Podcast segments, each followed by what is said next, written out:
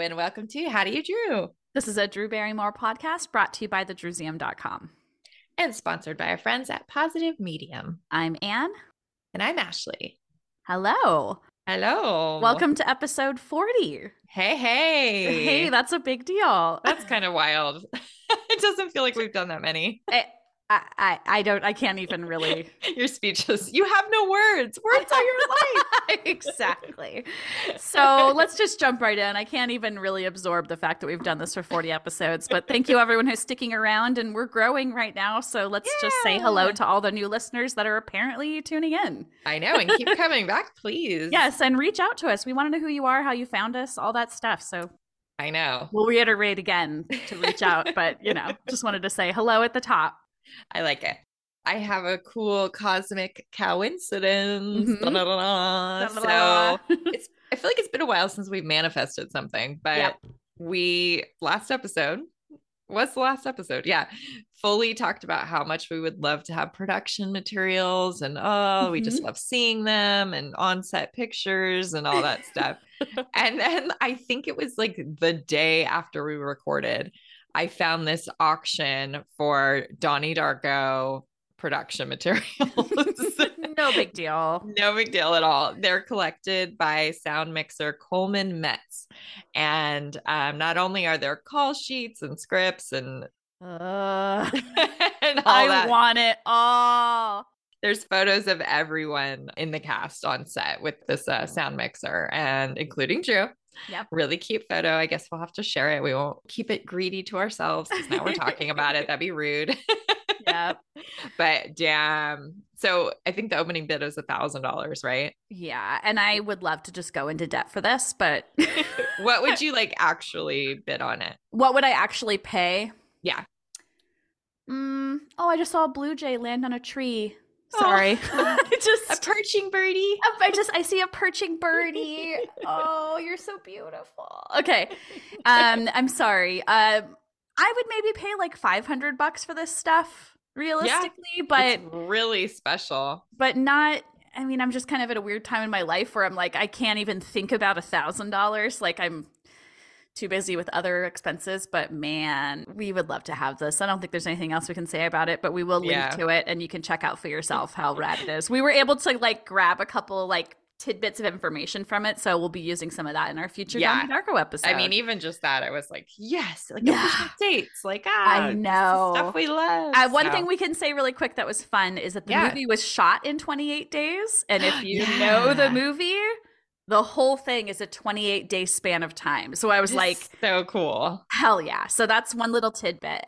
I can't believe we didn't know that. I sort of, when I heard it, I was like, did I know that? It feels yeah. too much of a coincidence not to know. Either way, that's our little, that's the only thing we're going to report right now. Stay tuned in um, later in the year. We might have a Donnie Darko episode. Just oh, might. Just maybe. Little teaser. Mm. All right. So what else you got? Just another weird cosmic coincidence in our last episode. Mm-hmm. Again, mm-hmm. I think we were asked if Drew would write another book, and we were mm-hmm. talking about how she clearly has stated she has a lot more to say about her relationship with Jade and how her conversations with Jennette McCurdy and Brooke Shields have like really brought that forth. Mm-hmm.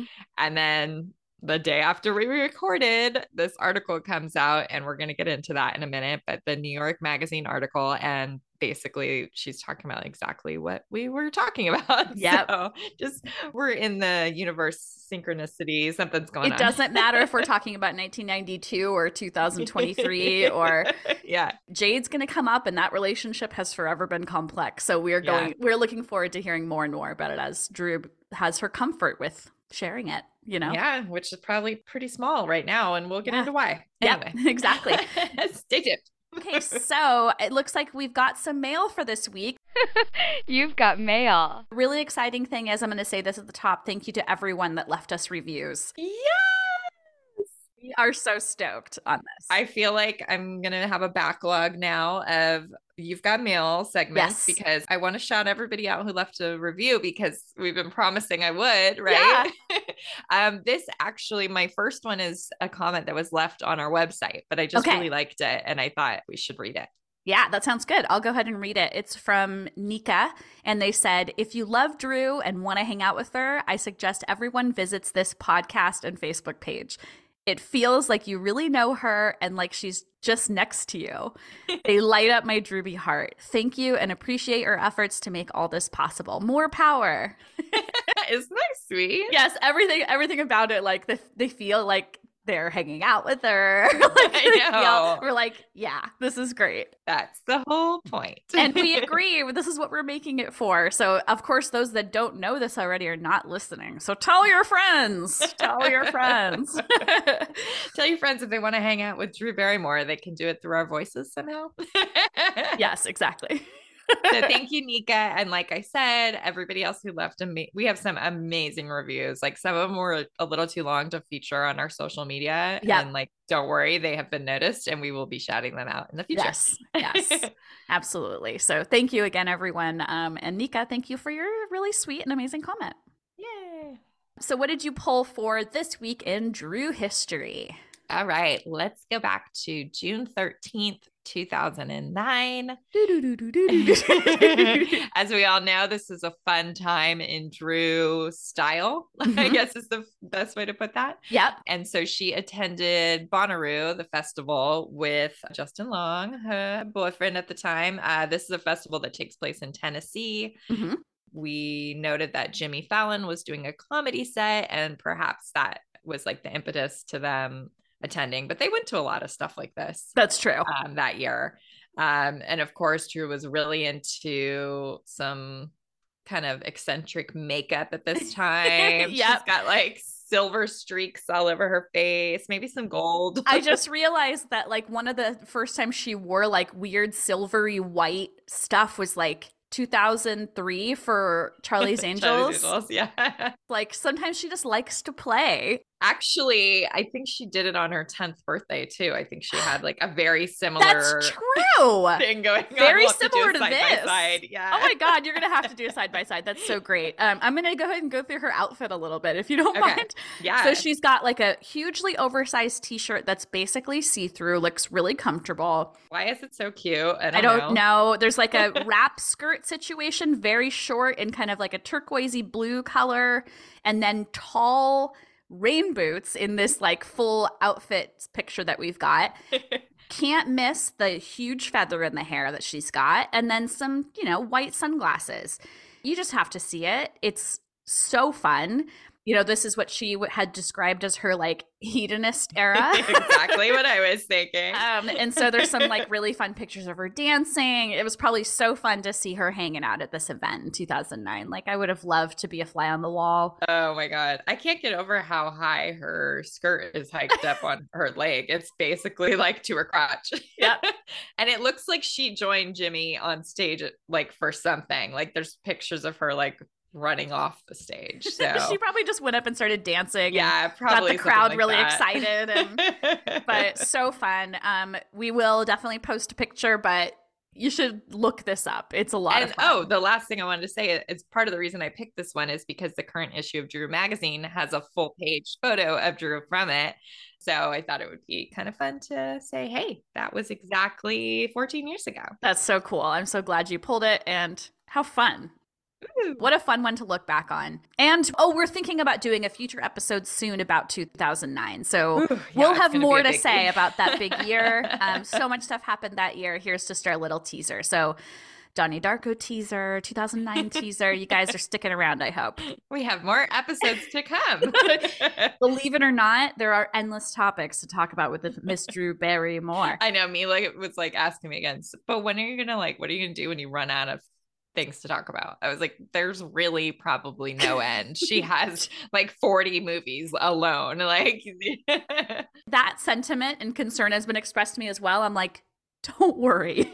like I really genuinely don't anticipate us ever running out. There may be a, ch- a point when we decide that we're done doing this, but right, we but won't have covered every content. topic. Yeah. Yes, like it won't be a problem. This is a person with a very rich life. Okay, so what's new with Drew this week? I know we've got some fun stuff to talk about. So let's jump into what's new with Drew. Okay, let's start with the biggie. As we said at the top, uh, the cover of New York Magazine.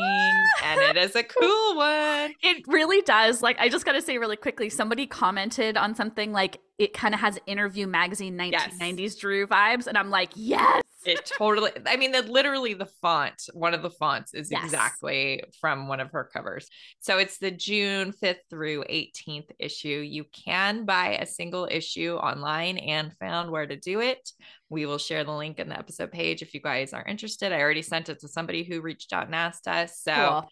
Uh, we're waiting for our copies. We don't have them yet. They are en route. I ordered mine from that it's the past issues thing, and it said like possibly four to six weeks. I'm like, all right, at least it's better than not being able to get Yeah, it. good point. Good point. All right. So the article is written by E. Alex Jung, Mhm. and the photos are taken by our man Mark Seliger. Woo! It was so fun to see them work together again. Ah, I know. Like actually see video of it. Oh I my know. god. I don't think we can really even say too much about it. We can we could gush about these photos for a Oh, yeah, yeah. while. for a long time. Yeah. but they're like around her apartment, around New York. My personal favorite are in her closet. And there's just like this very intimate moment. Um, I pulled a quote from it later, but Okay. Yeah, well, we knew about this closet with the affirmations on the wall. Um, she had mentioned this to Jay Shetty on his podcast. Or no, actually, he was on her short-lived podcast Yep. way back. I think it was like September. And so, in one of our first episodes, because we were new around that time, we talked Yeah. about this and how, like, I I bet you we should go pull the audio. I bet you we said like, "Oh, I would love to see that." I'm sure we did. and now we got to. if I know myself well enough, I would have been like in her handwriting, you know, like, you know, Yeah, just kind of gushing about that. So It is amazing. You can really see a lot of things she wrote. I sent you like a text that was like, here's a bunch of the affirmations from Trua. yes.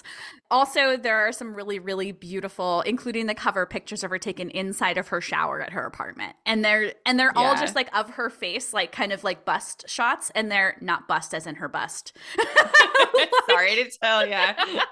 um, but they are so beautiful and really evoke this Mark Seliger 1990s feeling like he's pulling Yeah. this thing out. I mean, she also feels like she's getting in touch with this like playful part of herself again. So I feel that too. Yeah. So it's really great. And then, of course, she has like some of her old standard people doing hair and makeup. So, Yeah. our lovely Deb Ferrulo, who we just adore and who's so sweet to us, she did the makeup, which is great because I feel like she usually only does Drew's makeup these days if she's in LA. Yep. So I wonder if she like flew out for it. And Yep. then Orlando Pita did the hair and he's done a couple shoots with Drew, but most notably, he did at least the second Guess campaign shots. So, That's so cool. long time relationship. Only what, 20 years? Wait, No big 20 or deal. 30. Shit. I can't. 30. You know what? It's 30 like 30 years. yeah, no big deal. I'm like, let's stop doing the math and freaking ourselves out. Let us know what your little favorite little tidbits in the article were. Um, and then I just have a few quotes to pull because that's my brand, apparently. okay. Um, well, I did like there was this cute little part about um, when she was living with Tamra Davis and Mike D from the Beastie Yeah. Boys. Speaking of, the Beastie Boys played Bonnaroo that year. That's funny. anyway, um, that she like just showed up with a laundry basket and basically moved in. So I Yeah. mean, we knew that she lived with them, but something with the laundry basket I thought was really cute. the time because, frame would have been like around what year? Um, 90 probably ninety one, right when she was Yeah. filming Gun Crazy, Trip, right? Like- yeah, she was so little, so young. I know it's weird to imagine. Yeah. Um, another thing I thought was interesting as it says she financially supports Jade, which for some reason I just never considered that that was a thing that was still happening. But I, I'm not surprised I'm not surprised, but it's still, I went like, to have oh, it confirmed. We're like, oh, okay. yeah. And I mean, we know she supported her dad. Yep. So it's just like further proof of her parenting her parents. Yep, absolutely. I had never heard this before. Apparently, she turned down the role of Roller Girl in Boogie Nights. Yep. So Heather Graham ended up with that part. Oh, here's another little funny tidbit. Heather Graham plays the screen version of Casey Becker in the movie within a movie. In Oh. Interesting. Tidbits galore. yeah, tidbits galore. Tidbits galore is also our brand. that is definitely our brand. Yeah. that could be like our subtitle. How do you do? Tidbits galore. Um, but she said that she felt like it was too obvious of a choice in what she called, and I love this, her quote, tart exhibitionist free wildflower kitten era. we are definitely going to be using that. but I also I picture a specific image when I see this. Okay. Like part of the Playboy shoot where she yeah, literally has the kittens on her. Were, yeah, I knew you were gonna say that. I'm just like, yeah, kitten on her head, like she's a kitten hanging out with kittens. I think it's very accurate and it's kind of a druism. yeah, it's great. yeah, I added this little tidbit and then I'll let you say yeah. your last one here. So uh, I like that she said Nan, uh, Nancy Juvonen encouraged her to do rom coms. And this is what Nancy said You're mushy. It's annoying. You should share this with the world. they're kind of talking about like how she was just constantly in love you know yeah. constantly like exploring love and in this in this article she then is saying like i don't know why i don't want a relationship now but i was this person who was annoying about love so i loved that part so cute yeah um and then one other thing i thought was really sweet that i we'd never heard this before yeah. i'd love like finding out new old stuff me too that's my heart aflutter tidbits galore. yep. Luke Wilson brought a bouquet of daisies to their first chemistry test for best men, which was just like the cutest thing. No wonder she said she fell in love with him on site. no kidding. No, it's like the camels that she yeah. would follow anywhere. No wonder. It's like he came with daisies and yeah, she, she didn't mention the camel was carrying daisies. a quote that I pulled from this section uh, where Tamra Davis was talking about that, and she said, I was dealing with two people that were madly in love now, and it was so funny to watch him. She hypnotized him, and it's like, forget it. I just loved I mean, it so much. 96 Drew could do that, I'm sure. Oh God, she's hypnotized me, and it was, you know, historical hypnosis. Um, okay, so I just wanted to pull these couple segments from the article. You all can read it, and I encourage you to do so. But this little segment about the closet solidified my feelings about it. Like I felt these feelings without even reading this. Okay. Here's what E. Alex Jung wrote.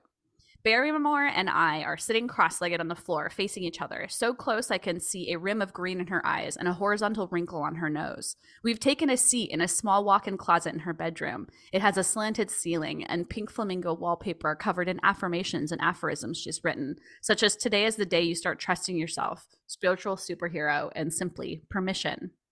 There are longer, more diaristic reflections that read like ecstatic poetry. Listen to my body and soul. Treat myself as the mother I needed. Do not beat myself up. This is her meditation room, her room of revelations. She can come here and shut the door and be totally quiet. Ooh, you just so feel good. like so many emotions right there. Like I love the description of the space. Yeah, wonderful writer. Yeah, no kidding. So I just had to pull that out. And then this kind of links to what we were talking about with Jade. And I loved this because I sort of, I don't know, I just felt something deep about it and I'll explain after I read it. This is a text that Drew sent to E. Alex Jung. I texted my mom for her birthday and she told me she loved me and that she was proud of me. I don't care how old you get or how big your mission is, when your mom tells you she loves you, you revert back to small. And the fact that she loves me with my truth and my honesty is the best time I have ever heard her say it fantastic. And also, this is wild because you were saying these exact same I in our know. details 1983, but we were talking about Drew's relationship with her dad. But I know it's it, exactly the same thing. It's wild. I know. So I was like, yeah. Anyway, this magazine is wonderful. Pictures, article, everything about it. I can't wait to get my hands on a copy so I can like really soak in these pictures in person. Uh, I know. And um, from what I saw, I don't want to spoil it for you, but I think the two uh, pictures in the closet or full page. So, but yes, so this is so great that I decided both of our druisms of the week should yes. come from this article. Love it. Oh, someone's picking up, you know, those cool little isms that we do. Let's hear them. All right. The first one is I've been a circus bear my whole life. I swear to God, if the ringmaster left the tent, I would become the ringmaster and start like flagellating myself, which is like, it's sad, but it's but also it's so like, do you not have an image in your head of Absolutely. circus bear? With Drew's face on it? Yeah. Cute. This is what we need an animator. oh my god, I was just gonna say we need an animator for the Druism segment specifically. I think once we get our ad revenue like really ramped up, we're gonna hire an animator. Perfect. Okay, here's the other one that I also love. She's talking about kind of making brands that she finds to be like useful to people.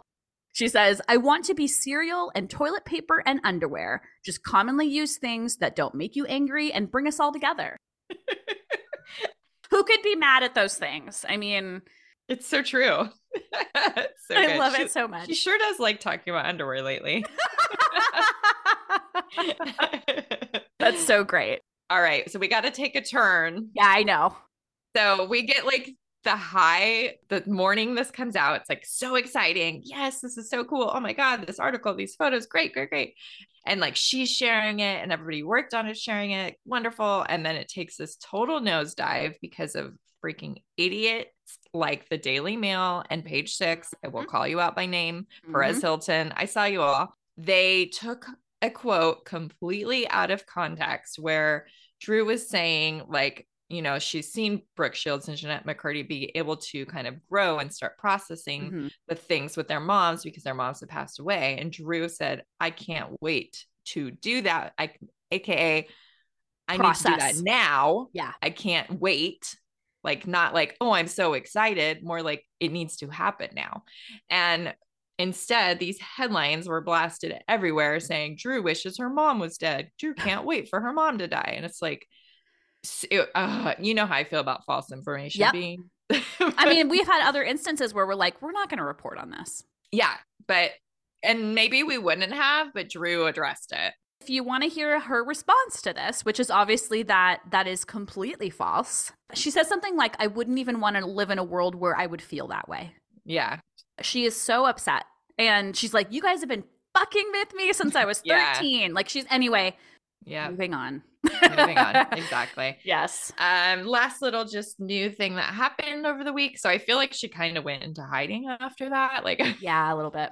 like which I don't blame her for. Yeah. Um, but she did quietly attend um this one woman show by Jacqueline Novak. It's called Get on Your Knees. Mm-hmm. Um, I guess it was originally it came out in 2019 and it was presented by Natasha Lyonne and executive produced by Mike Birbiglia, which makes sense that Drew would be interested in this. But yep. um, it's been on tour. So it was back in New York and she went with Chelsea Handler. And I will just say that it's funny, Drew's wearing the same hat and glasses quote unquote disguise that we mentioned when she went to the Taylor Swift concert. So I was like, oh, this is just her incognito. I'm going to a show. Did Look. we say why we know that she was there? Uh, Chelsea Handler shared stories on Instagram, and luckily Super our friend ones. Renata caught them and made us aware so we didn't miss them. Yes. We'll share a picture. Okay, so now I had this idea for a new segment because the internet is full of negative comments and negativity, but I find that often surrounding Drew, we got some nice comments.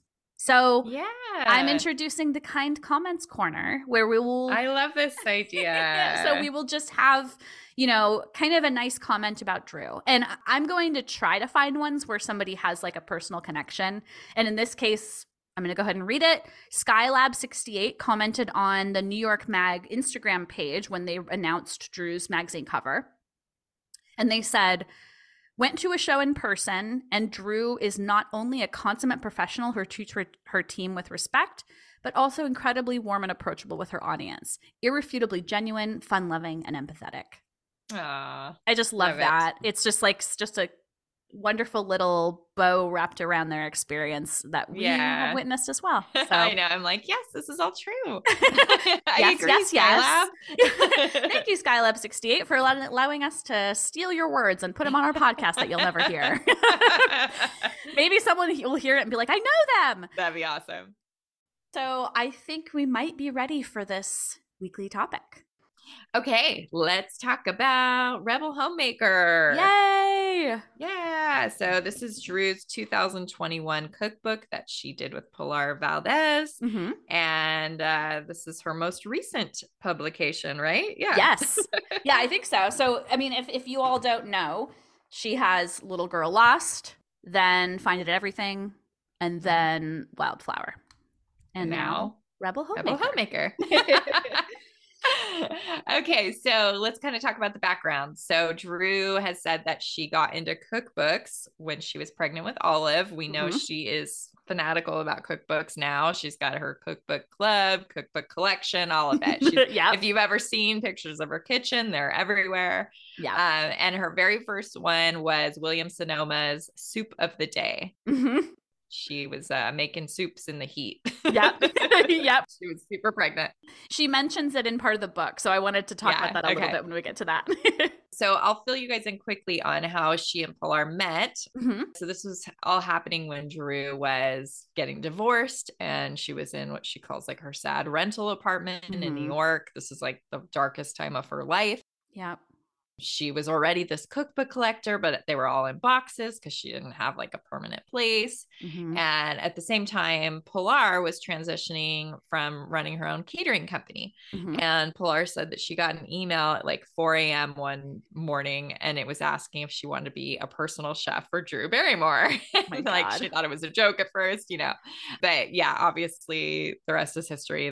Drew said that cooking together helped her forget about all her problems. Um, she said it was something I could hook into when my life felt so floating.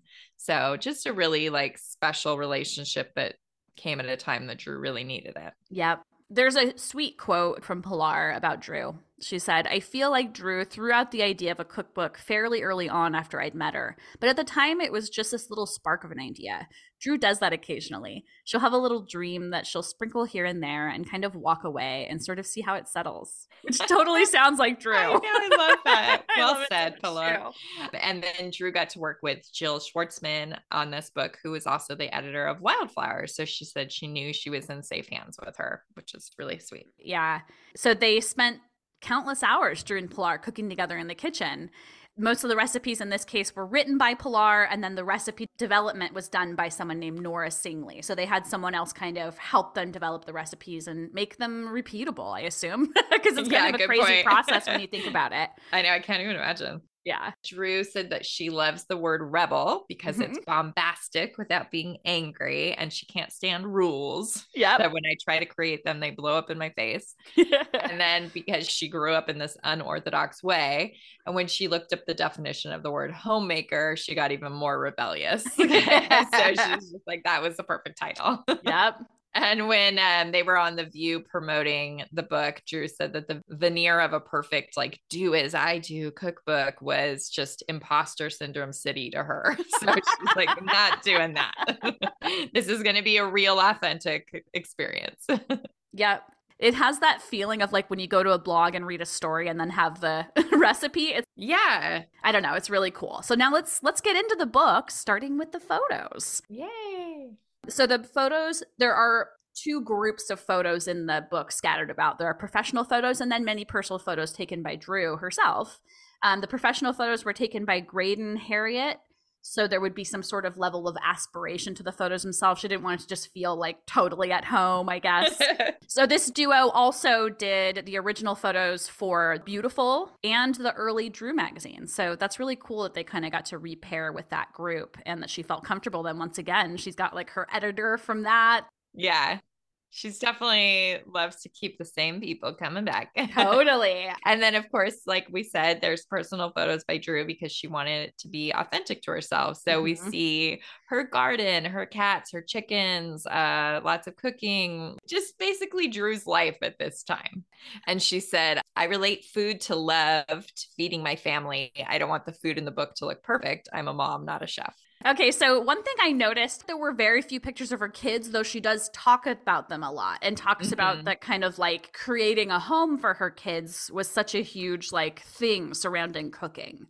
Um, so I was surprised, but then as I was looking through, there are a few. So there's um, one of Frankie hanging out by the planters in their backyard, and there are a couple of pictures of them at Christmas, but it's mostly Drew and her cooking and Pilar. I mean, it's really a lot of fun and her plants and her garden and you know her surroundings Yeah. Even the pictures of the girls, like you can't see their faces. And I'm Yeah. like, she definitely is holding to sort of this idea she's created in the last several years of like, she doesn't want to put them out there. yep So, yep which makes sense but they're present in the writing yeah, absolutely.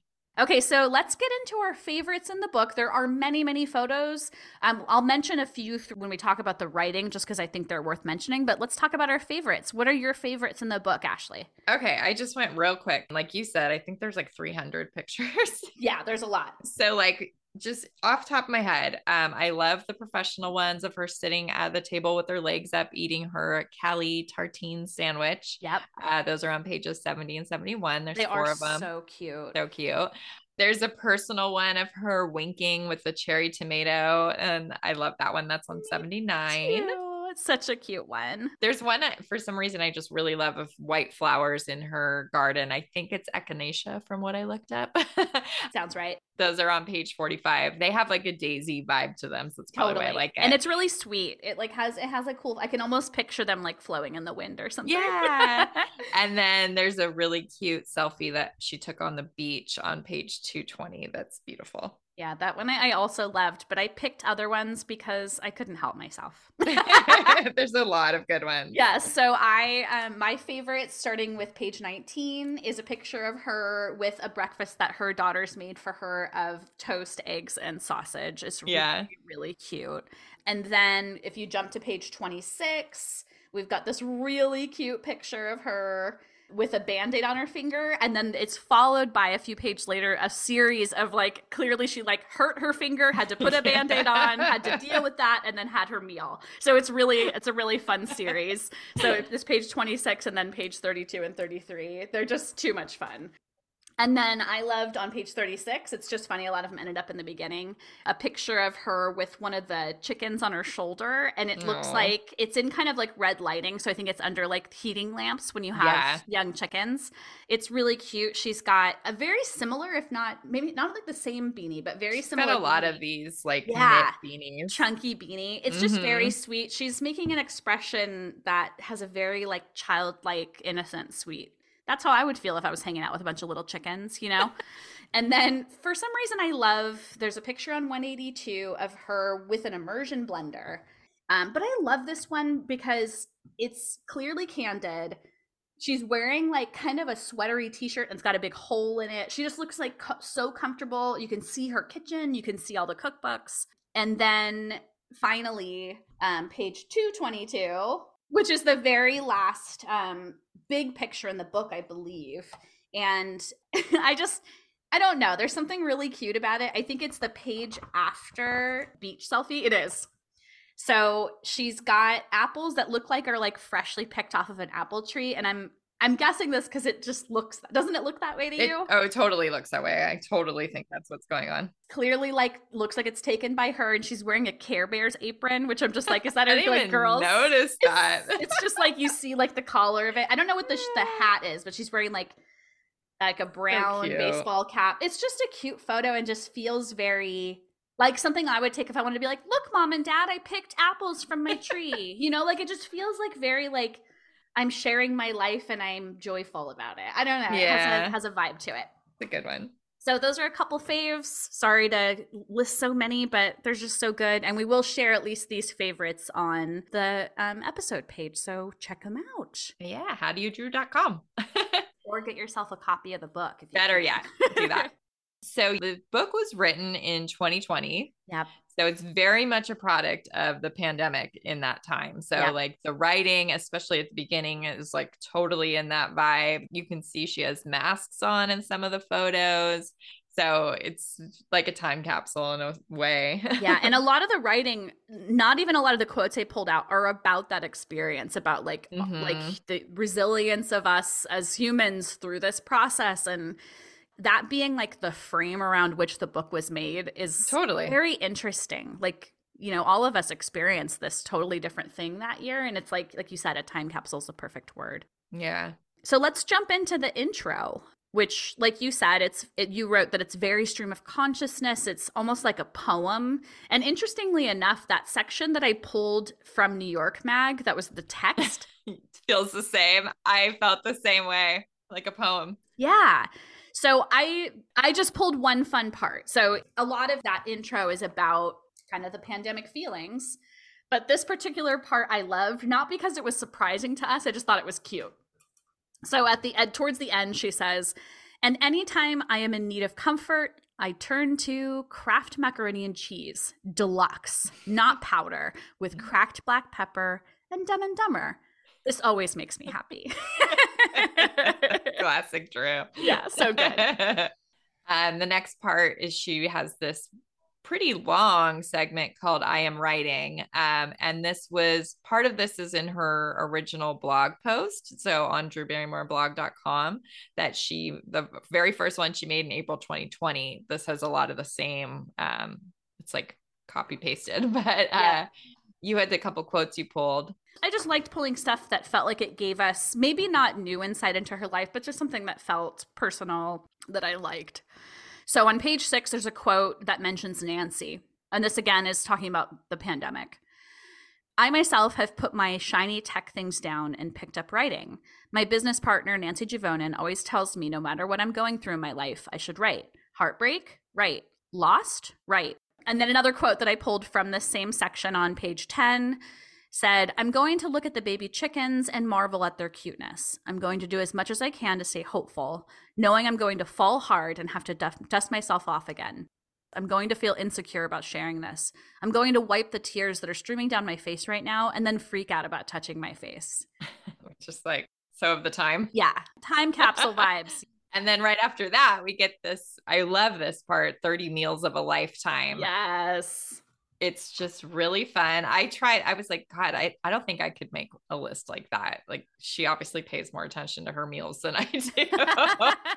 they like really seem to encompass her whole life because there's like some that you can tell were from childhood and some that are from LA spots. Yes. There's one during the filming of 50 First Dates. There's like her 40th birthday, Times with Will. Like, it, it's a great, like, front to back all over all of the years. So I flagged a few fun ones that I thought would just be worth mentioning. So number five is my mom's tuna noodle casserole. And I don't know if I've heard her mention this until reading this book.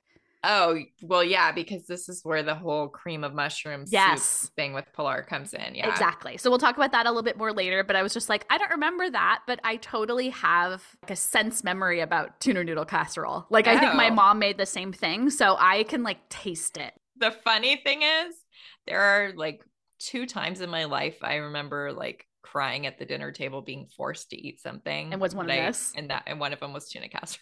Oh no. so, that was terrible. a one and done for me. okay. So you don't have good memories about nope. it. Nope. so this fits with one of the quotes I pulled. So number seven is eating a box of Kraft macaroni and cheese with lots of cracked pepper and a giant bottle of red wine. Crying to Sex in the City after my boyfriend broke up with me. So I don't know obviously which boyfriend which specifically boyfriend she's talking about, but I love how like it's going to be Kraft and Dumb and Dumber or Kraft and Sex in the City, depending on the mood. sounds about right. yes. Um, number 10, which I know you have kind of a story to go along with. So, is driving through the In-N-Out drive through in California. You never have a better cheeseburger in your life. Yeah, I just thought it was funny. And I might have mentioned this on our very first episode, but the first time I saw Drew on a talk show by happenstance and thought she was amazing was in 1998 when she was promoting the wedding singer and she was on Rosie O'Donnell show. Mm-hmm. and they were filming it in LA like normally that show filmed in New York. Yeah. And Drew brought In-N-Out for Rosie to try. And Drew was a vegetarian at the time and she had a grilled cheese. And I didn't know that that was the thing you could do. Yeah. And so, like, soon after, my friends went In-N-Out, and I was like, cool, I can go and order something. I know what to get. Like, Drew yeah. Barrymore taught me this. So I just, it's funny because I still obviously eat those all the time. And yeah, started was with Drew. it's genuinely one of my favorite places to eat. And I think it is yours as well. And yeah. I'm sure you've probably gotten people being like, what do you eat there every yeah. time you tell somebody. it's like such a funny thing. What I thought you were going to say is that didn't you go through the In-N-Out drive through in Hollywood and like they said that Drew had come through, or did we know Drew came through a specific drive through? Oh, no. We've seen pictures of her and Fab at the one, I think it's on Sunset that we used to go to a lot. There's pictures of them there. Two more I wanted to read on here. So, number 15, I just liked this. It says, Every food truck breakfast burrito from every film I've ever been on. I get the same thing jack cheese, spinach, mushrooms, and an egg with a side of hot sauce. Breakfast of champions. I love breakfast burritos. I don't I don't think they're a thing that you really like, right? Jason, my husband, makes a really, really good one that I Ooh. absolutely love. But it, it's not a thing I would ever like for sure know I was gonna like at a restaurant because yeah. I'm kind of weird about eggs. So okay, yeah. So they they do vary, but I don't think I've ever met a breakfast burrito I didn't like. So I agreed with this and I had to note it. I also like that one because we know that Drew has brought fun food trucks to a lot of film sets. So I thought that was yeah, cool. So it's fun to be able to mention that. Yeah. Okay. Then the last one I noted here, and there are a bunch. I just kind of was like, these are fun. Number 20 says drinking a Himalayan burnt sea salt margarita, which I was like, fuck yeah. And then it says, and then they threw in crunchy crickets. And I was like, um, hell no, no, thank you. But I ended up eating like 50 turns out they really are delicious. I just really liked that. So this segment's really fun. And like Ashley said, it kind of crosses over her whole life. Yeah, it's great. And like the whole world. It's really, yes, it's really cool. It is.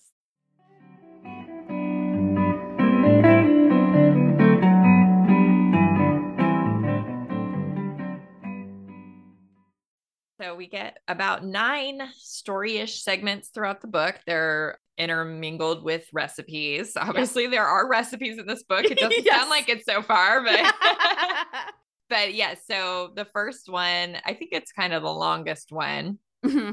And it's titled Who Am I to Write a Cookbook? And it's mostly about the theme of home. And I barely pulled any quotes because I was doing this all quickly. Yeah. not detailed like you did, but I did pull this quote. That's why we're working together here. That's true. I pulled this quote because we're so like still mourning her LA house that she had from 2002 till uh, her divorce. So I just wanted to read this. She said, I'd found the place where I truly thought my roots would never be cut off a house on Curzon Terrace, right in the 90046. A house that I'd spend the next 20 years making a home, the anchor I had always wanted with all the things I had collected throughout my life. My daughters were born, and I brought them through the threshold of that home, thinking we would be there forever.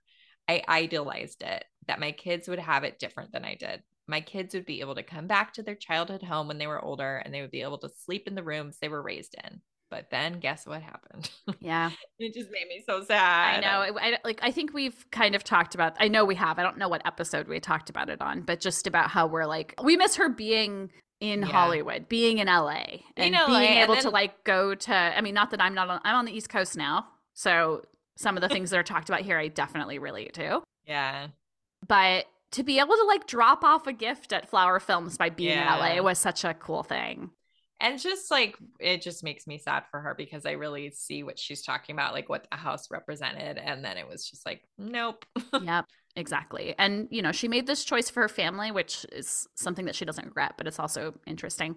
Mm-hmm. Um, I liked in the next paragraph though she talks about Manhattan because she found herself in Manhattan a lot over, throughout her life, but it never really like really settled there until she had too much later. So there was this Druism after she says she always felt like she had battled Manhattan, and she said. The second I would land at any of the nearby airports, I felt like I was plugging into a human electrical socket.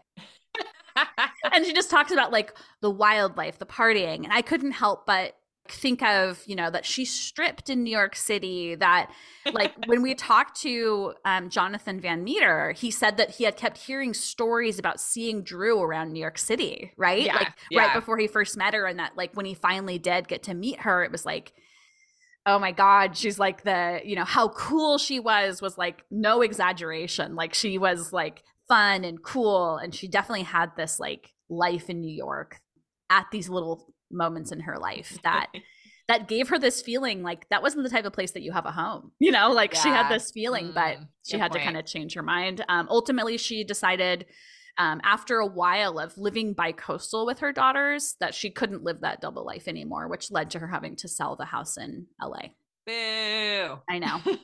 I know. And I know I've been talking for a while, but I just have to say on page 35, there are these pictures of her well, three of them have her hands holding chickens, like young chickens. And I love it so much. It's her hands. Yeah. And I'm a hand person. So I was gonna say those are very you pictures. yeah, they're they're really sweet. I like to imagine that her daughters like took them, but it could have, I don't know, who knows. Aww. I just love it. And just one more quote from this section before we move on. On page 46, there was a quote that I just thought encapsulated it well. It said, All my original plans got blown up, and if I can't have a sense of humor about it, I won't make it in this world. Mm-hmm. So I just love that. Oh, poor Drew. I know. okay. The second section of writing, it's titled Creating a Space Where You Love to Eat and Cook. Mm-hmm. Starts on page 57. And it starts with a really cute picture of Drew with her cat Lucky. Pilar compliments Drew on how welcoming and warm her spaces are, which Mhm. of course. But I thought this was fun that she kind of describes tablescaping in a way that I felt was really reminiscent of the descriptions of the tables at her wedding to Tom because it was like vintage tablecloths collected and all these things. Yeah. And then the, I flip the page, and the very next thing she says is, "The last thing I want it to feel like is a wedding." I was like, "Oh, well, I guess your your wedding didn't feel like a wedding. I don't know." or she didn't want to be reminded of that. Is- or that. I mean, who knows? Who knows? But it is kind of a funny thing. But all all of these segments, I mean, we're just pulling little snippets. It's like you gotta see these for yourself. They're all a lot of fun. yeah. I'm going to go ahead and jump to the next section. Like I said, we could go about all about these forever, which starts on page 81 and it's titled Learning to Cook with Pilar. So, this is kind of why we know so much about the process of the cookbook. It's so cool. Like in the cookbook, they're talking about the process of creating the cookbook. True. So it's meta. like I don't know I don't know if that's common in cookbooks. this section talks about how their relationship developed, you know, post divorce from Will.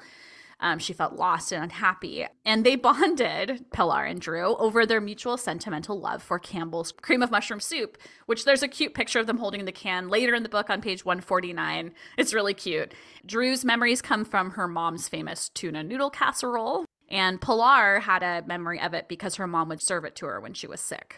Yeah. So it was this cool thing that they both like on opposite sides of the world had the Mhm. same like sort of nice nostalgic feeling. You kind of said a similar quote earlier, but this one I pulled straight from this section. So she said when she met Pilar, she was, quote, living in a New York rental, newly divorced, and pretty much flipping out and trying to just keep my head above water and survive. Pilar was a safe harbor in a storm. So sweet. So, like we said, she was collecting cookbooks and it started when she was pregnant with Olive. She didn't have a real kitchen and couldn't cook the food. The books were important to her. Yeah, and I I wanted to ask you, didn't we hear somebody talk to her about how her LA home had like a terrible kitchen? Yeah, it was Cameron Diaz. You're right. Um, and I guess like Gwyneth Paltrow made a specific comment about her oven or something That's it was right. unusable. But I can't tell if she's talking here about that kitchen or the like New York rental. Oh, I see. So I don't know. But either oh, way. Oh, you know what? I think when it was talking about it, it was talking about how when she was collecting cookbooks, she didn't necessarily have a place to cook. So I think she's talking about still being in LA. Okay. And then maybe also, like, neither time did she have a real kitchen to cook with. But I think she was kind of talking about her LA home, which made me think of, I think I am actually thinking of the Gwyneth Paltrow situation where she was Yeah. like, yeah, you'd have parties, but we couldn't cook there, or like Yeah, something no, like her that. and Cameron were having the conversation about Okay. that. So that, you're, you're on the right track. yes. So this next quote is just something I thought was cute, even though we totally know this. I was just like, yeah, me too. So the quote from Drew Flour happens to be my favorite ingredient on the planet, and all of my favorite foods are cheesy, carby foods. But that's more my comfort zone. and they really get out of that comfort zone in this book. Like it's a lot of like fresh ingredients and pretty amazing what they've done with this book. And for so many of them, for us to be like drooling, even though they're not macaroni and cheese, Yeah, and then this is just really sweet how Drew says she's self-made and Pilar is self-taught. I thought that was a lot of fun, and it Yeah. goes well with that cute picture of them with those T-shirts on page eighty-three. So good. it's really cute. Uh, that that was something that connected on. the next section, the fourth one, is about Drew cooking with her daughters. It's Mhm. called Ramen Scissors, and it starts on page 103. hmm It's really cute. It has this photo of a bowl of ramen noodles. Mm. Mm-hmm. And uh, there's a pair of scissors in there because they saw something on TikTok about cutting your ramen with scissors and they wanted to try it. it's really cute. This is where she talks about learning to make soups in record heat in California.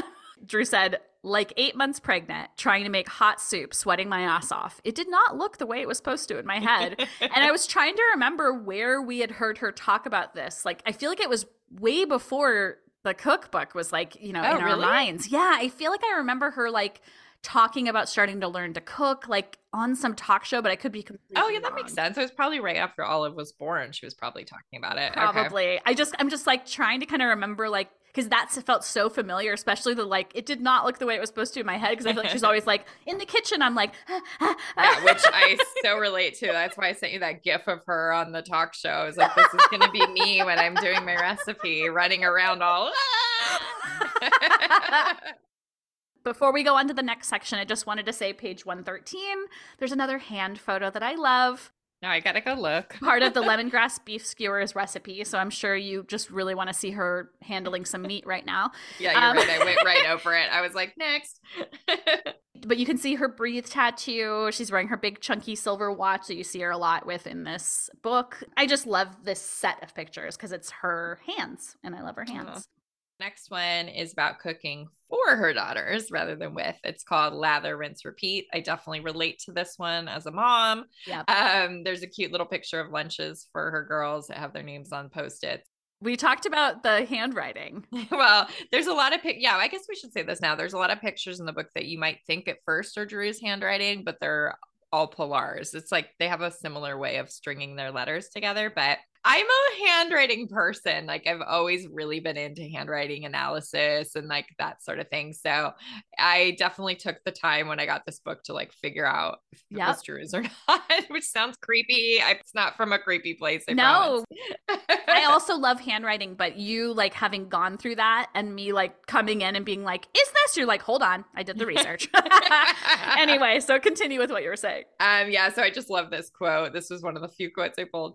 Um, I'm just just another parent trying to feed my kids and do the best I can. Some days I fail and some days I feel like I succeed. And let me tell you, that is very true. You're like relatable.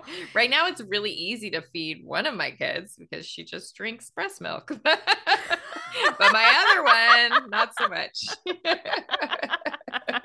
TMI? I don't know. It doesn't matter. I love it. Like you were gonna say, it's easy to feed one, and I thought you were gonna say because Mila like feeds herself. But oh, well, there is that. But is she making great choices? Mm. Well, you know, who is at that age? Some days I fail, some days I succeed. yes. Um, okay, so now I'm jumping to page 143, our next segment with some writing. Once again, we're just jumping past recipes for now. We'll talk about some a little bit later. So now we're at Serve Hot, page 143. Um, in this one, she talks about a learning moment that she and Pilar had, where they had this experience of cooking for an important person. They don't say who it was, but somebody they wanted to impress. And Drew over entertained so much that the food was served way too cold. And they were like, that was a complete failure. We did not impress this person with our cooking. and I forget which recipe it is. I think they might say, oh, oh it's, it's it. the chickpea carbonara. Okay. Yeah. So it basically turned completely hard. it's just hilarious. Like Drew probably started talking too much and then I can just completely picture it. The next section is about her first Thanksgiving in New York. It's on page 151. And one thing that's fun is that they write Chris sent a pinata for the kids. I have to assume that's Chris Miller. So that's really sweet. yeah, it has to be. It I love that so much. They talk about the irreplaceability of French's fried onions in green bean casserole, which are you familiar with those? That was never a thing in my family, but I like the crunchy onions for sure. Yeah, so that's that's what I'm talking about, like specifically the onions. Yeah. So in green bean casserole, Drew says, you can't replace those. They know what they're doing. Whereas some of the other ones would be like, what's a healthier alternative to right. French's fried onions? They know what cute. they're doing, according to Drew. Um, my grandmother always brought green bean casserole to Thanksgiving when she was still alive. And so I have this like memory of that and it getting like slightly less good as she got older. Oh. I still always associate that with my grandmother bringing it at Thanksgiving up into like her 70s. Like it's, it's really sweet. Oh. The next section is just about beautiful cookware. If you want to know more about that, we have a whole episode on all the different Barrymore brands. That's our episode 18. And we really get into the beautiful cookware line there. So go check that out there. Yep, it's really cool. That that's on page starts on page 167. But yeah, if you want to just sit back and listen, check out our episode. okay, so now we have Oh the Holidays. That's about holidays and parties, beginning on page 185. I do love the picture beginning of this too. She's hugging like a massive pumpkin. And she's got a mask on. she's wearing a mask and she's outside. I'm like, and she has one of these like chunky beanies. Like she's kind of it's pandemic, but also she looks like she's in uh, disguise. we kind of all look like we were in disguises during the pandemic, That's didn't true. we? It's like if you were wearing sunglasses and a hat and a mask, no one knew who you yeah. were. so there are some cute pictures of Drew's holiday decorations in this section. There are a couple pictures of her by the Christmas tree that are like really cute because it kind of gives you like a feeling of that space with the tree, which I think is yeah. really sweet.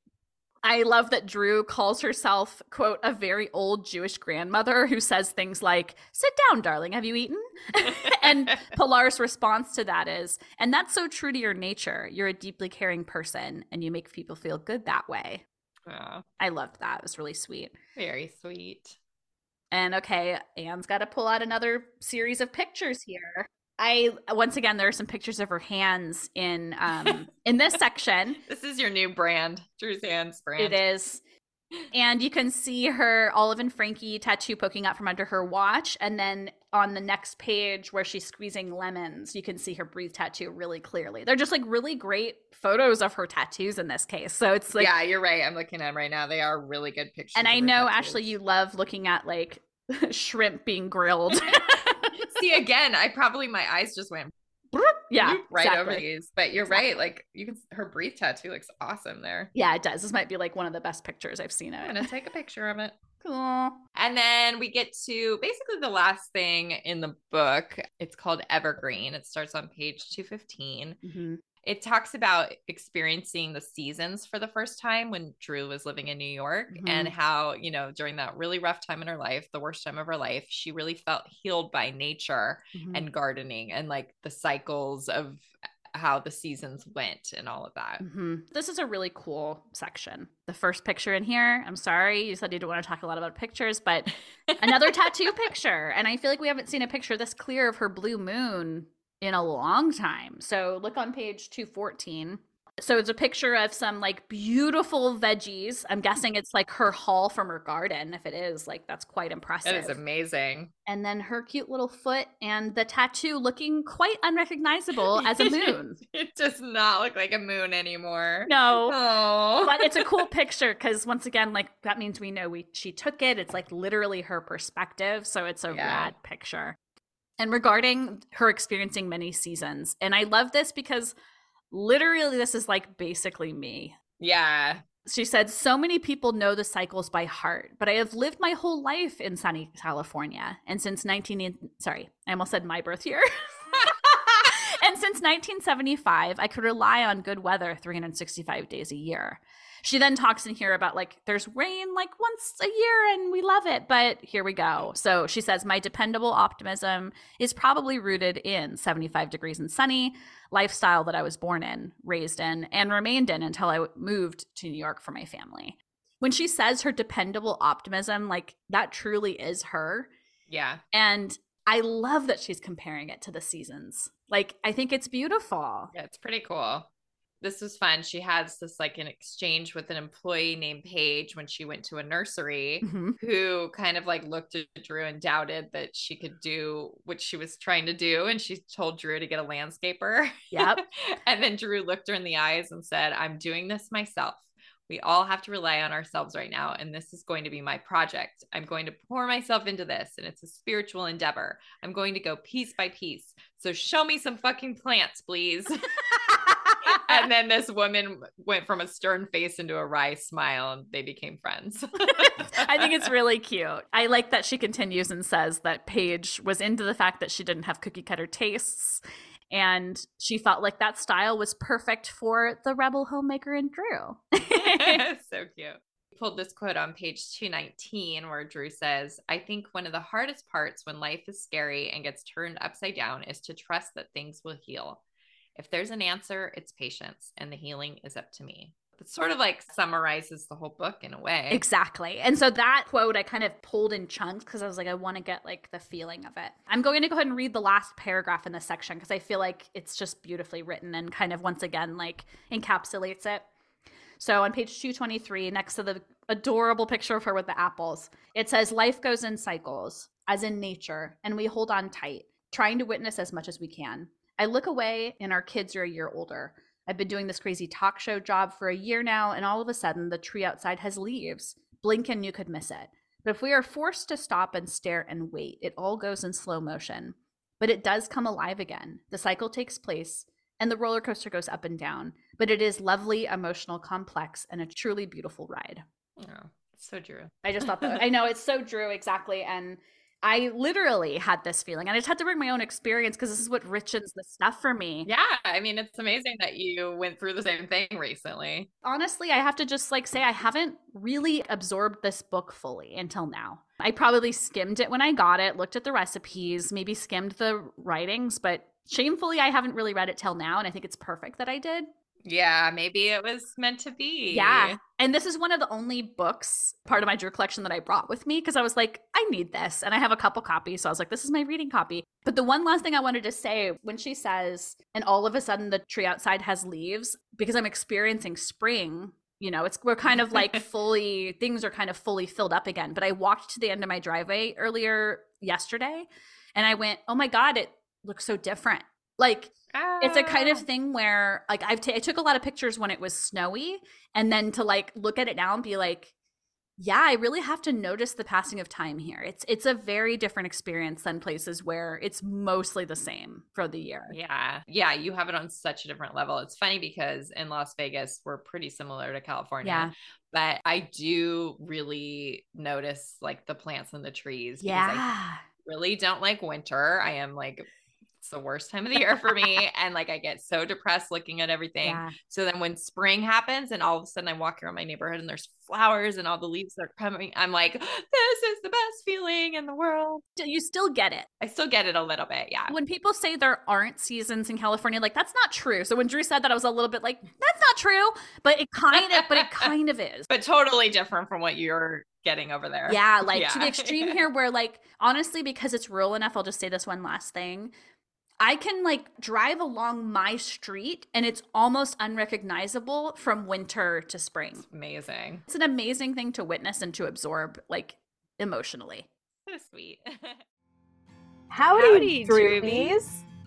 We want to tell you about our sponsor, Positive Medium. We've actually been clients of theirs for at least 10 years, and they take care of all of our website needs for thedrewseum.com.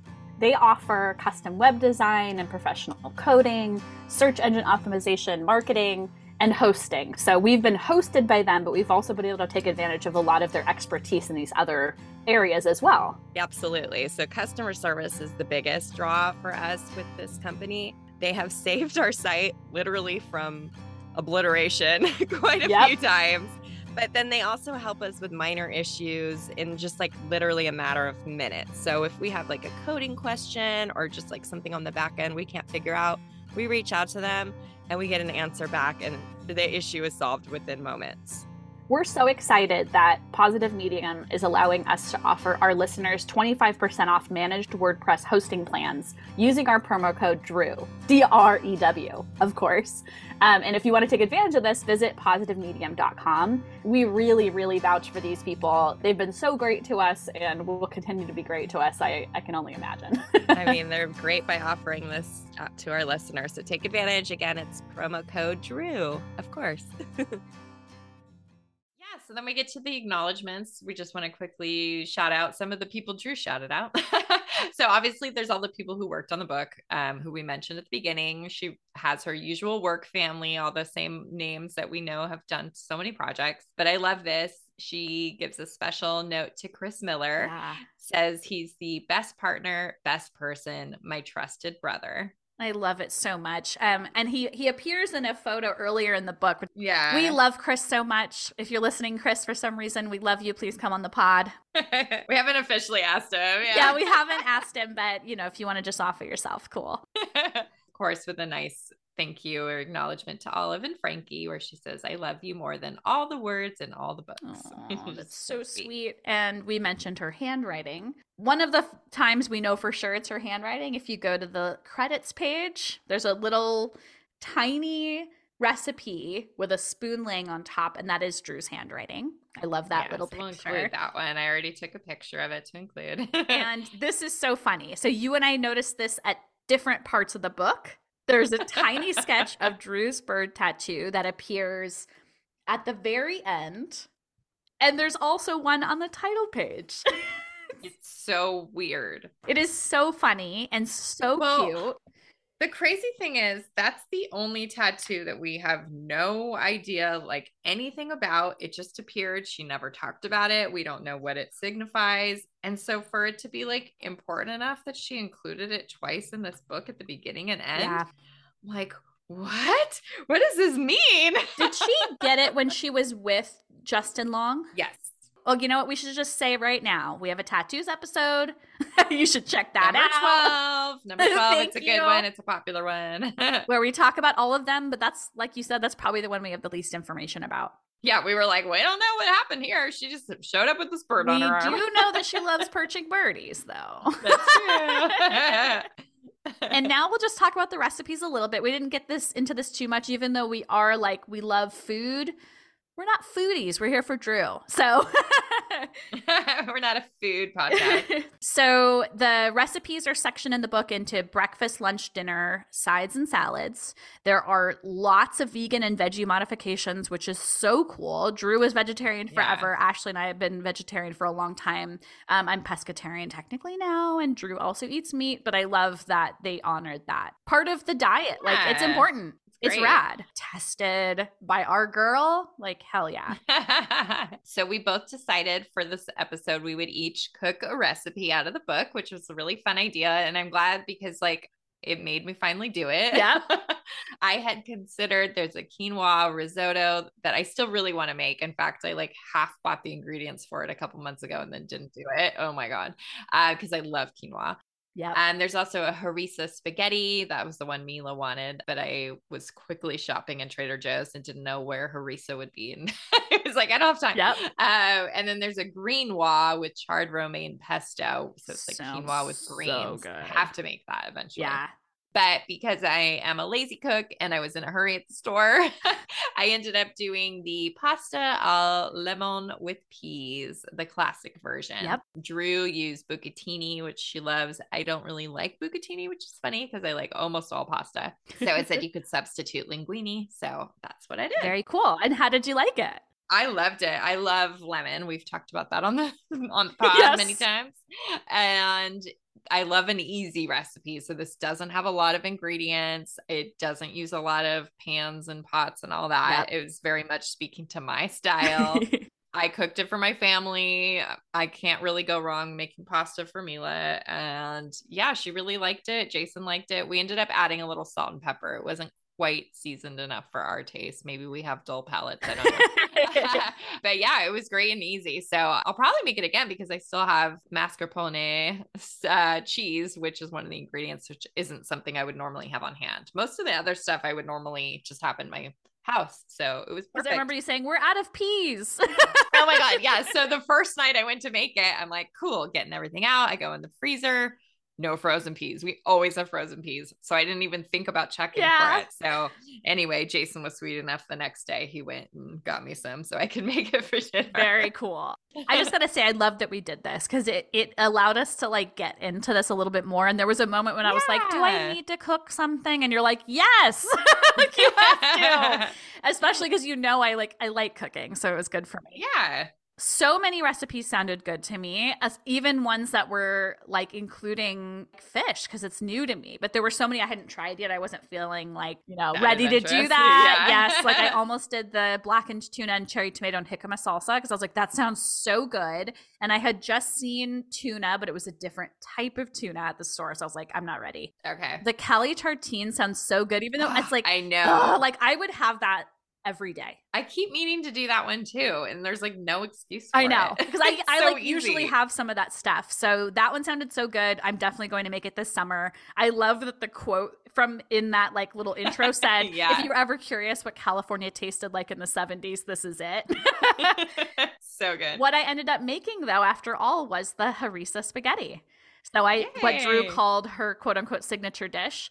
I did feel like it was maybe missing something or that one of the flavors was kind of like taking too much space in the flavor of it. So I want to make it again. There are a couple like optional parts of the recipe like you could put parsley and oregano and I only had oregano and I feel like the oregano was Okay. overpowering. Either way, I love the flavor of the harissa. It's like just slightly spicy. I like Okay. spice, so I would probably put more of it oh but I really enjoyed it. And it had me use chickpea pasta. And she's like, I recommend Banza. And I love Banza chickpea pasta. I don't know if you've tried it. I haven't, which is insane because I am a chickpea fanatic and I have a box in my pantry and I haven't had it. But they don't taste like chickpea at all. Okay. I think the spaghetti does a good job of seeming just like normal spaghetti. Some of the other banza Okay. shapes, like I really like the penne. Yeah, that's one I have. Okay, yeah. So I think you'll like it. It's just different. You just have to like, Okay. you know, when Yeah, when you taste mentally it. prepare yourself. Yes, when you taste it for like readiness, like it's sort of like, is that done? But then once you put sauce on it and stuff, it's just like whatever. Cool. But it was a lot of fun. I really liked making it. It had like a handful of ingredients and I took a bunch of pictures while I was doing it. It was the first time I've made my own sauce like from tomatoes. Oh, that's cool. It said to get two pints of cherry tomatoes. I was like, that seems like a lot. I'm just going to do one. And now I see why Oh. because it cooks down so much. Okay. But I have a lot of leftovers anyway. So that was so much fun. I'm so glad that we both did something and we will share at least one picture of us with our dish. Yay, so fun. yeah, that was so much fun. So to close out this episode, you might have noticed we didn't do our wonderful Drew loves segment. well, we're doing it now because I compiled everything from the book. So fun. and like again, these are like in the sentence I love blank. So the things where she says like, "Oh, I loved doing that." Like that's not included. So there's you know, this is like And I'm going to try to shut up unless I really want to reply to something because there are so many. I know I need to take a deep breath. All right. Drew loves honey, cumin, saffron, cracked black pepper, cookbooks, creamy pasta, making soups and having soup for breakfast, seeing the world, being a curator, creating her own opportunities, rice, all noodles in every single shape and size, yes. the Cholula, which is a hot I love Cholula. I thought so. I'm going to say one thing about Cholula. I got a burrito, which was not like a California burrito. I had it with the salsa from the place. And when I had my leftovers, I was like, Cholula! Ah, and then it was like way so much better. So Yeah. anyway, I just had an experience recently where I was I that. reminded of its love and All right. Drew also lives loading up on cheese and carbs some days, yeah. heat and spice to use her fish spatula, which she talks about that on the show a lot. I'm gonna get one, by the way. I good. almost bought one from the grocery store yesterday. she loves a good steak once in a while. Unfortunately, no. it's fine. You do you, Drew. She loves a costume party and a theme party. yes. Holidays, a game and a dinner party, Yeah. busying people, like giving them things to do. Yep. Shrimp, hmm the idea of a gratin anything. Mm.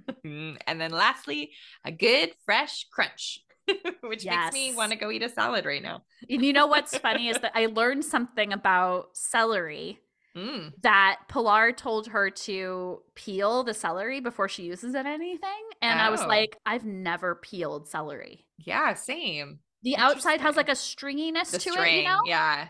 Um, do you like celery? Yeah, I do. Okay, so we're gonna have to do a follow up where we both talk about having that, having having Peeled peeled, celery. peeled celery. Yes, okay, good homework assignment. peeling celery. Oh, that was really fun. I'm glad we went through this book finally. It Me definitely too. like seemed a little daunting at first, but uh it was really like enjoyable, pleasant experience. It's a really nice feeling going through this book. I don't really know how to put it into words, but yeah, it just is a good experience. It's enjoyable. It feels like a peek into a really specific part of Drew's life. There you go. Yeah. It's pretty intimate. Even though there wasn't anything super surprising to us in it, it just felt it feels good. It's a good, it's, a, it's a feel good book. it is for sure. Yeah. Of course. Like what else would Drew do? okay, so thanks you guys. Thanks for listening. Again, we want to once again reiterate how much we appreciate all the reviews that were left on Apple Podcasts. It's so fun to see those things there now. And if you haven't done that yet and you want to get in on it, go for it. I, I also made a URL from this thing. It's just called lovethepodcast.com and Uh-huh. then slash how do you drew. So if you want a shortcut for how to leave us a review, that will take you to all the platforms. It's Very cool. yeah. And then you can follow us on Instagram at How Do You Drew Pod. That's also our TikTok handle. If you're not an Instagram person, I feel like I should mention the reels that we post on Instagram. We also put on TikTok. So if you're a Yep. TikTok person, go check that out. and then we also on Instagram are at Drewseum for all kinds of Drew content. Make sure also to visit our website at howdoyoudrew.com if you want to see any of the our favorite pictures from this episode or just, you know, it's a great resource drewseum.com where we have it hosted is our OG website that we've had up for 17 years now. Ah. so it's pretty 17 and a half years almost. And or yeah, almost exactly 17 and a half years. um, anyways, send listener mail to howdoyoudrewpod at gmail.com. I think I mentioned something earlier that she should email us about. Oh, if you're a new listener, let us know where you found us. We really want to know how people are finding us. Um, and just reach out. We're super accessible. We like hearing from people. We want to hear how you feel about the show in any way. You know, if you want to write those reviews, do you want to write to us? We want to interact with you guys. Yes. Okay. So I have um, my question to take us out this week. What is your favorite type of apple? Oh, easy. Granny Smith. Boom. Oh, wow. I mean, quick. I eat one almost every day. I am Nice. a big Granny Smith girl. Do you know what my favorite is? I think we've talked about this before. I want to say I just gonna guess a Honey Crisp, but that's probably just because that's my close. favorite. Pink Lady. okay, yeah, Yeah, they're not everywhere, but they are down good. I love it. I'll see you next Thursday. Yay, bye-bye. Thank you, everybody, Thank for you. tuning in. Bye.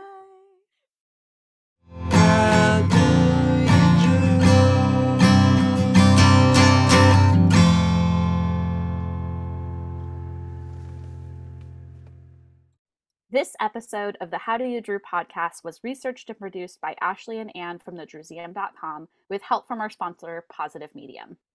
Special thanks to Matt Costa for our lovely theme song, Roxy Prima for our adorable logo, and last but not least, Drew Barrymore and all the Drewbies who love her. We do this for you. Thank, Thank you.